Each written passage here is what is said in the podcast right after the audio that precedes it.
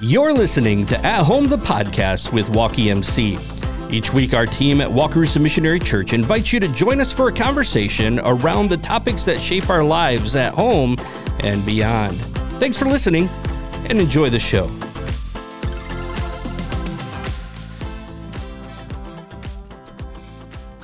Welcome back to the studio here in beautiful downtown Wakarusa. We've never started like that before, but I thought what a nice way to kick it off today.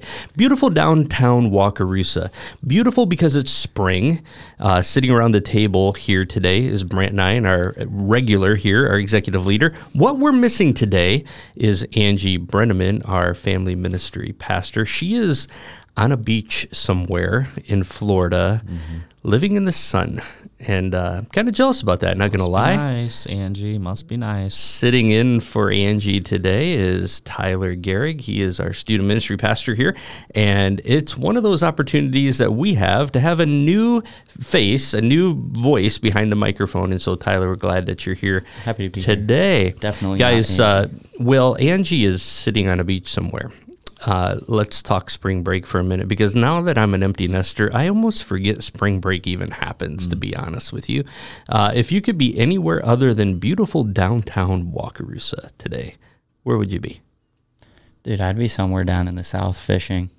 Fishing? Oh, dude, mm. so many spring break trips that I remember going down to Florida, fishing in the ocean with my dad. What's the biggest fish you've ever caught, Tyler? The biggest fish I've ever caught? Mm-hmm.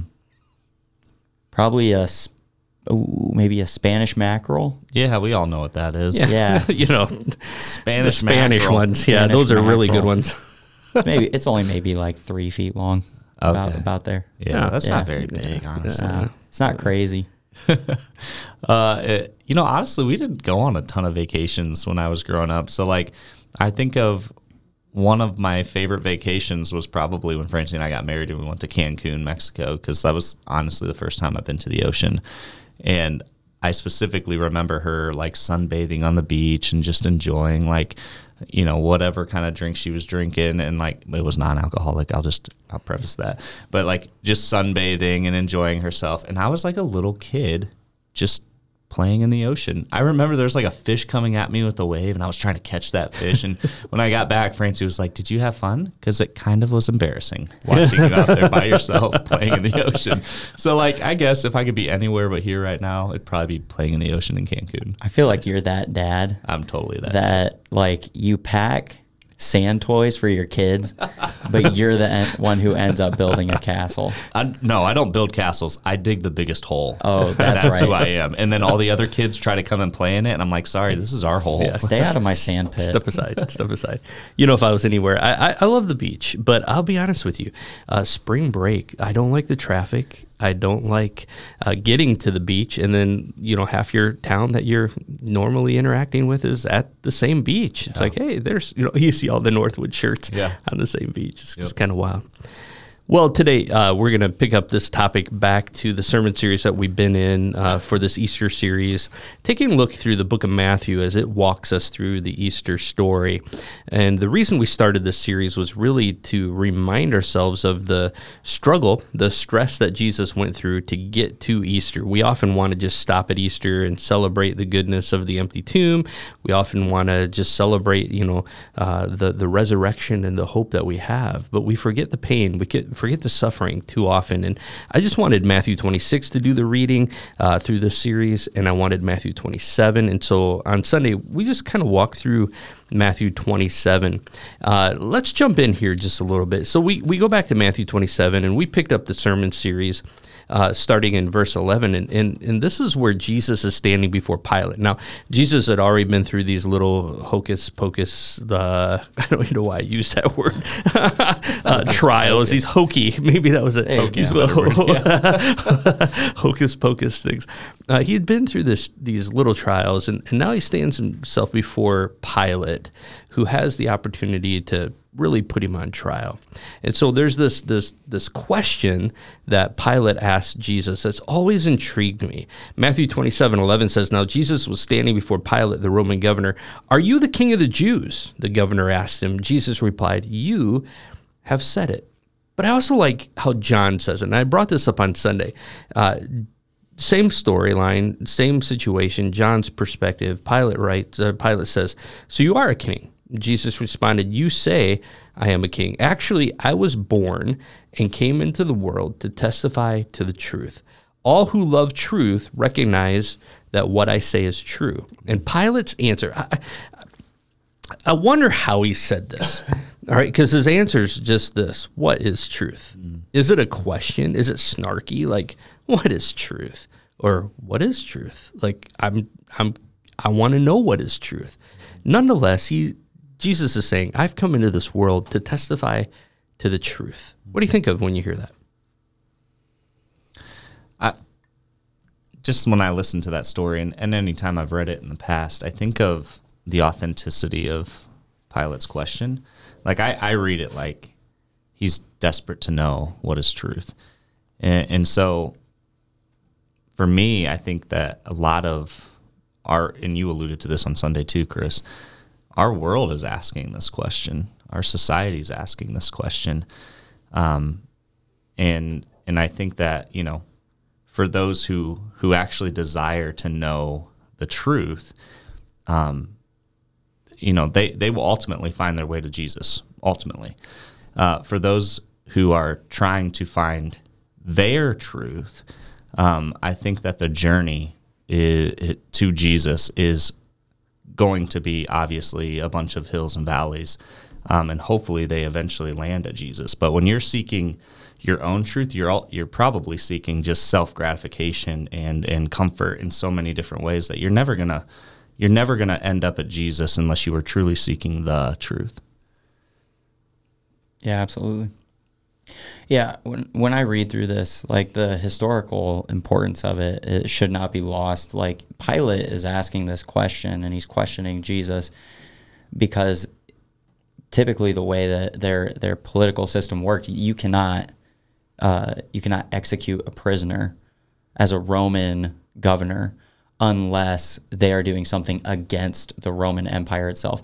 Typically, they would let people just handle their own provinces. So, so usually Herod would be the one uh, to to kind of break this up or dish out the corporal punishment required. And so um, Pilate, he's like, he's I genuinely think he's trying to get at like is there gen, gen, genuinely a case mm-hmm. to be made that like this guy truly is this king of the Jews that that we didn't know about from our point of power um, yeah, somebody situation. Yeah, somebody who's going to start a coup, somebody who's going to overtake. Yeah, he's yeah. he's essentially trying to figure out is this guy a terrorist in a way? Yeah. Mm. So it's interesting to me that the culture of that day had this custom, and this custom during Passover was to uh, allow one prisoner to be set free. Isn't that kind of uh, that's just wild to me? Like yeah.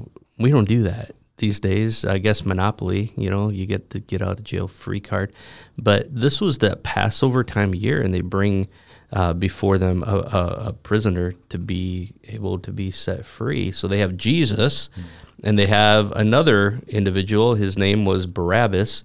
Uh, I think it's interesting that the scripture notes that he was a notorious criminal, a notorious prisoner. Uh, NIV says well known. King James Version says notable, somebody who was significant, uh, somebody who would have been recognizable. You know, when, we, when you're reading through that story, what kind of things come to your mind when you're picturing Barabbas standing there on the stage and uh, or the stage, the the platform, yeah. and you're having to make a choice? What do you think of when you see Barabbas? Well, I think that because of Netflix and all the documentaries that are coming out right now, uh, and then in the past year, you know, like for students, in, and whether or not they should be watching this or not, uh, as as a former teacher, even as a fourth grade teacher, I would get students that come in saying, "Did you see that Jeffrey Dahmer documentary?" It's like you're nine and ten years old, and they're like, "Yeah, man, that guy." Whoa! So like he would Serious? be notorious, right? Yeah. And then there's there's one case that was it, it's just kind of recent, um, and it's a Netflix documentary already. I can't remember uh, the guy's name, but if you said it, most people would understand. Oh yeah, yeah, he, you know, murdered his his family. And there's already this this documentary on it, but the case, the trial, like literally just happened.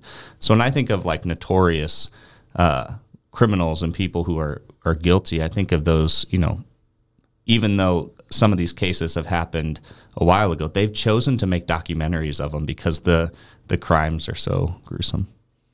Yeah, it's, I mean, totally. That's that's what I would think of. Just long beard, wild look in his eyes. Like this guy's crazy, mm-hmm. kind of, kind of looking guy. Yeah, I think it's interesting that it doesn't say a whole lot about him other Yeah. than he was notorious. We look ahead in Acts chapter three and we see uh, Paul writing and, and uh, or Peter's preaching and uh, talks about the fact that uh, he was a murderer. And so we understand that he wasn't just this petty criminal, he was actually somebody who really didn't have a whole lot to look forward to other than the crucifixion of himself at some point in time. It was just a matter of time. So this isn't like, hey, we're gonna. Uh, we found a couple guys who just you know said some bad things, and we put them in jail. Would you like them to go free? These are these are this is a bad dude, This there's no way this guy gets set free. right? Yeah. yeah, clearly. This guy is looking at life, if not the chair of Yeah. the day. the, Absolutely. the, the chair of the day. I, I find it fascinating that um, as I read it, I, I like to think that Pilate hedged his bets. Yeah. a little bit. So he's standing, uh, Jesus and Barabbas side by side, and he in essence is saying, "All right, so pick one here. Which of these two do you want me to release to you?" And don't you kind of get the feeling like Pilate is thinking to himself, "You're surely not gonna let Barabbas go, right?" There's no way. There's no way. I, I- I mentioned on Sunday, I did a little comparison. Uh, it would be like being on the playground, and uh, it's the, the last two guys to be picked on the basketball court, and you got Shaquille O'Neal, or you have our Tyler Garrick. Mm-hmm. Who you choosing? That's a hard pick. It is a hard pick. They got different skill sets. Who's Shaquille O'Neal choosing? I mean, I can dribble between Shaquille O'Neal's legs. Yeah, see, So, that's a skill. There you go. that's the skill.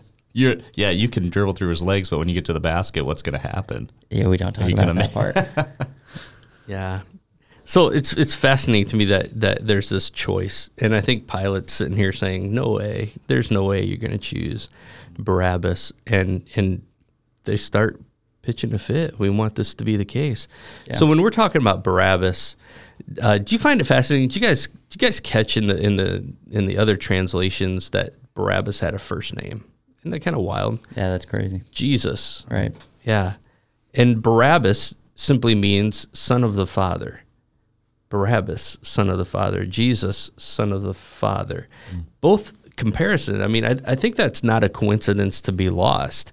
You have these two guys, they're polar opposites in character. Yeah. And yet they have very similar names, and they're both referred to as son of the Father um, Barabbas, son of the small f Father, Jesus, the Christ, son of the living God, the Father, capital F. The, the, the comparisons are, are staggering to me. Yeah, it's like you look at their rap sheets. Like you have the same exact names, but when you look at their rap sheets, it should be a pretty pretty obvious choice. You know, you got the guy who's been teaching about the coming kingdom of God, who has been healing blind people, lepers, all these sick people, performing miracles left, right, and center. Um, and then you got a guy that's that's murdering people, and it's interesting in in, in different uh, gospels the way that they talk about how this this story goes. Matthew is the most drawn out of these stories, where he goes into detail about it, but it's almost it's almost just a throwaway line for some of these gospels. I think John might be the only one who doesn't mention Barabbas. But when you look into the text like this, uh, when somebody is named, it is meant to be something you never overlook. So that importance of being known as the Son of the Father is wildly important beyond what we can imagine when we read into that text. And uh, we were talking about this before. What's interesting about this story and what's really beautiful about this story is that this story of, of Barabbas is probably one of the most accurate representations of what it's like when we don't know Jesus in our lives and uh, the impact that he has on us when he says, I have chosen you to be saved through my sacrifice. And what even compounds that is when we go to John and we look at Pilate's interaction with Jesus uh, leading up to this time, you know, Pilate is is asking him about like, so are you the king of the Jews? Like, are, why should it, you know, why should this happen to you? All these things, and then he makes a point and says, I have the authority to do these things, and Jesus' only remark is to say, no, you don't, because the only reason you have authority is because it has been given to you from above. Mm. So, as to say that this whole thing, this whole moment, is only because this is the way that God, my Father, Jesus, my Father, has deemed it so. Mm. And this moment that we see, one of the most, in, in that moment, one of the most probably fallen people, one of the most vile, uh, by society standards, most vile people out there. Um, again, probably just knows his day is coming where he's going to be up on that cross, knows the day is coming where he will lose his life for his actions. The cuffs are taken off, and he says, You're free to go because this other man took what was supposed to be for you. It is the most, arguably, the most uh, um, accurate portrayal of what it's like when Jesus works in our own lives and frees us from sin. I think the next part after that, when when the people yell back, we will take responsibility for his death. So like when when Jesus Christ is is essentially chosen to uh, to go through the with the penalty, and Barabbas is set free. You know the people, a lot of the a lot of these people, Jewish leaders, correct? Yeah. we will take responsibility for his death and then they go further and you alluded to this in your in your sermon we and our children wow like crazy It's one about that. thing. It's one thing to put the guilt upon me. I'll take responsibility. I'll take it. It's on me. But if I say, you know what, in Corbin and Brennan, they're also going to bear the responsibility of this, and they may be like, "Hey, on a second, Dad, what are you doing here? Why?" Yeah, that that's quite a line. That's quite a statement. So these people were persistent, and they continued to press, and ultimately, Pilate yields. Hey, I, I think Pilate couldn't face another riot. I don't think Pilate could face an uprising. I mean, the town was um, very full of people who had traveled for Passover for this season, and and I just think the chaos that would ensue. Because you even go back in time when you look at the beginning, back in, I think it's Matthew 26, and these religious leaders were plotting to kill Jesus, but they knew they didn't want to do it in this season because of the riots that might ensue. So they know this pressure. Pilate has to feel this pressure hmm. as well. And so he allows them to take the responsibility and allows Barabbas to go free. I wish, uh, there, you know, there's a lot of stories that I'd like to ask when I get to heaven. Like, hey, tell me the rest of the story. I, I want to know what Barabbas went on to do. I want to know the rest of his time. I want to understand. I want to understand what did he do when he walked out of that arena right there. Yeah. What, what did he understand the gift that was given him? Did he understand the grace? Did he ultimately look up at the cross and say that should have been me? yeah Did he just continue on in his path? I- I- I- these are things I want to know. I want to know the I want to know the rest of the story, y'all. But we don't. We just get this glimpse. Right. Mm. Yeah, and so now we see Jesus moving on. So Pilate releases him, washes his hands of this situation, and Jesus is led away to be uh, flogged with a lead tip whip. You know, you guys were talking about movies uh, earlier, and uh, you've you've seen The Passion of the Christ, I assume. This is the scene in The Passion of the Christ that is the hardest for me to watch. I try annually to watch it. I haven't watched it yet this year. I try annually to watch it, and I never look forward to it. I, I never look forward to this movie, but I try to do it just to remind me. And I, I want to look away. I don't want to see it, but then I, I continually watch it and I try to lean in and watch it really close because I want to be able to to get in my mind this was for me. This happened for me. Yeah. you know the uh, sidewalk prophets have a song titled you love me anyway i don't know if you guys have heard it um, but a number of years ago i was uh, helping lead worship for a fourth of july event and i remember this was the song that we we chose to focus on and one of the the bridge sorry the bridge in the song uh, says this and it, it's a beautiful depiction of of this moment in Scripture, and it says, "I am the thorn in your crown, but you love me anyway. I am the sweat from your brow, but you love me anyway. I am the nail in your wrist, but you love me anyway. I am Judas's kiss, but you love me anyway." I am the man who yelled out from the crowd for your blood to be spilled on this earth shaking ground. Yes, then I turned away with a smile on my face, with this sin in my heart. I tried to bury your grace. And then alone in the night, I still call out for you, so, so ashamed of my life. You love me anyway. And man, does that not paint a picture good of picture. of what Jesus did? It wasn't it wasn't just for it, it was for all time.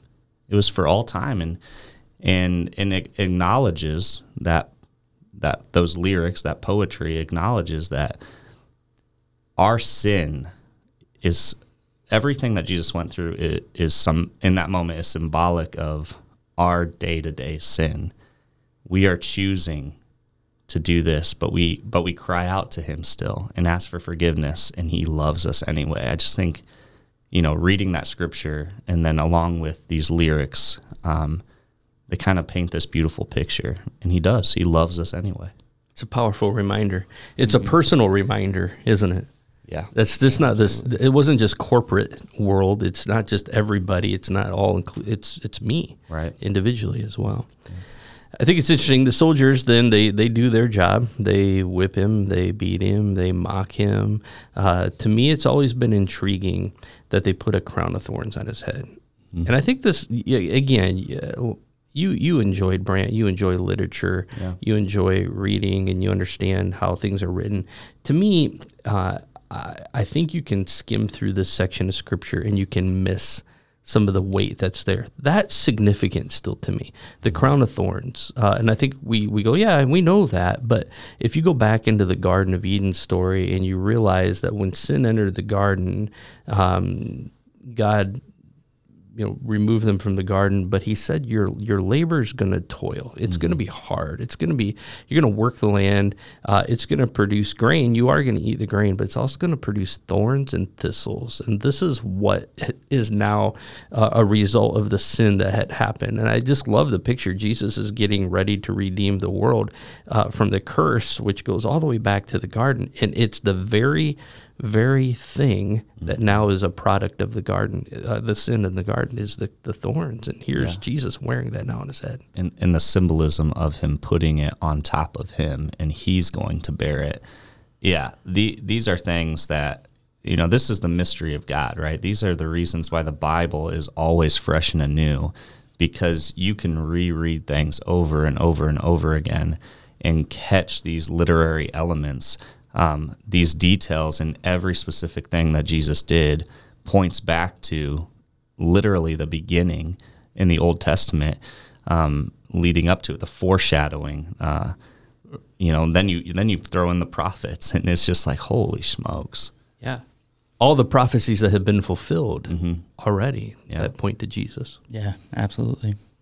So let's let's let's press forward here. So uh, Jesus is is walks the Via Dolorosa, the way of suffering. He carries his cross. He's taken out. He's nailed to the cross. Uh, there's a sign that's hung above his head. People walking by, they're still mocking him. The religious leaders are still mocking him. Even the guys on the cross are mocking. It's just one of those things where uh, there's the emotional stress, there's the physical pain, obviously, there's the psychological um, distress that's going on. And Jesus uh, dies on the cross. But there's, I, I like how Matthew talks about it. At that moment, there were some really significant things that happened. One was the curtain in the temple was torn in two. Guys, a 60 foot curtain. That's a massive curtain, six stories tall, three inches thick, and the curtain is torn from the top down, as though to say, now there's been atonement for the sin. You don't have to keep sending the priest in and sprinkling blood on the mercy seat once a year. Uh, now this is available to you. Jesus paid this price with that atoning sacrifice, that blood sacrifice that had taken place. But I think the others are significant, the things that happened as well. uh, we understand that the the soldiers ultimately go, "Wow, this really was the Son of God." I mean, they came to that rec- recognition. But to me, the one that is easy to forget is the fact that at that moment, the earth shook, the rocks split apart, and the tombs opened. Mm-hmm. Y'all, if you had any question that something is happening, right? Not only if the curtain was torn in two, but now you're starting to see bodies of godly men and women coming out of the graves. Mm-hmm. That would get my attention. Yeah. Would it not? Oh, absolutely. yeah. On Sunday, when you said, I forget what name you used, Jim, maybe? Jim. Hi, Jim. Uh, I thought you were dead. yeah. you know, that made me giggle. Um, yeah, man. That's, you know, the curtain, you know, going back to the curtain, the veil, whatever mm-hmm. you want to call it, 60 feet, three inches tall. That, if that thing falls on you, you're dead. You know, like the significant weight that that is, let alone the thickness. Like I just can't get over that. And that that's something, you know, you informed me about on Sunday. I had never really thought about the thickness of it. Um, and I'm I I would, you know, reckon to say that most people didn't even know what it was what its purpose was for. And you talked about the different rooms in the temple. Can you elaborate on that a little bit too? Yeah, so there's two different uh, sections of the temple. Really, you had a place where the holy of holies people could go. There's the most high place where um, yeah, I said that wrong. Um, there's the place where God dwelt, the holy of holies there, and so they could only enter into that area one time a year, and that's where the Ark of the Covenant was. That's where um, they said the Lord dwelt outside of that area was where they could still do religious ceremonies and such but it was a distinct area that could be different. You know i was talking about how the the priests would wear all these royal robes and all this regalia and everything but at that season it was really interesting to me that they would take that off. They wouldn't go in there saying this is i am important they would mm-hmm. strip it off they would just wear a plain linen garb and they would tie a rope around them and go into this place with with the hopes that they come out alive, right? This would be something they were they were preparing themselves for. But the fact that now that that that veil has torn and that that is open, right? That alone had to bring fear to people. I, I, think I said it on Sunday because it just kind of popped in my head. Oh no, God's out. Yeah. God's on the yeah. loose, right? right? As though He wasn't already. But but now that that thought process of we can only go in there once. Now it's open. Like, what is this going to mean for us? Right. Yeah, it's like in that moment, even even though the relationship was personal before, now it's you know, this is this is on you. These sacrifices are, you know, it it it has been paid for now. This is the ultimate sacrifice. The the the lamb that was perfect, the perfect lamb has been slain and and there's no need for this anymore. You can you can enter the holy of holies whenever you would like. Yeah. Yeah. So as we uh, start to wind this thing down, I guess as you guys look back over this Easter story, and you think through Gethsemane and the weight and the the, the betrayal of Judas, and um, how Jesus even says at the Last Supper, "This is the cup, this is the body do these things in remembrance of me. Goes on through the trials. Barabbas set free, all the mocking, all the beating, and the cross. Uh, my challenge is this we want to get to Easter. How do we keep in our minds the, the story that leads up to Easter? How do you guys do it? How are you reminded uh, regularly of the price that was paid for us? and to not take it for granted because I think we live in a world that takes it for granted. Mm. Yeah, we we it's just reflecting daily, you know. You have on in your notes you have may we never forget the cause of Jesus' suffering and then a couple of things that you wrote in there everyone in this world is deserving of hell.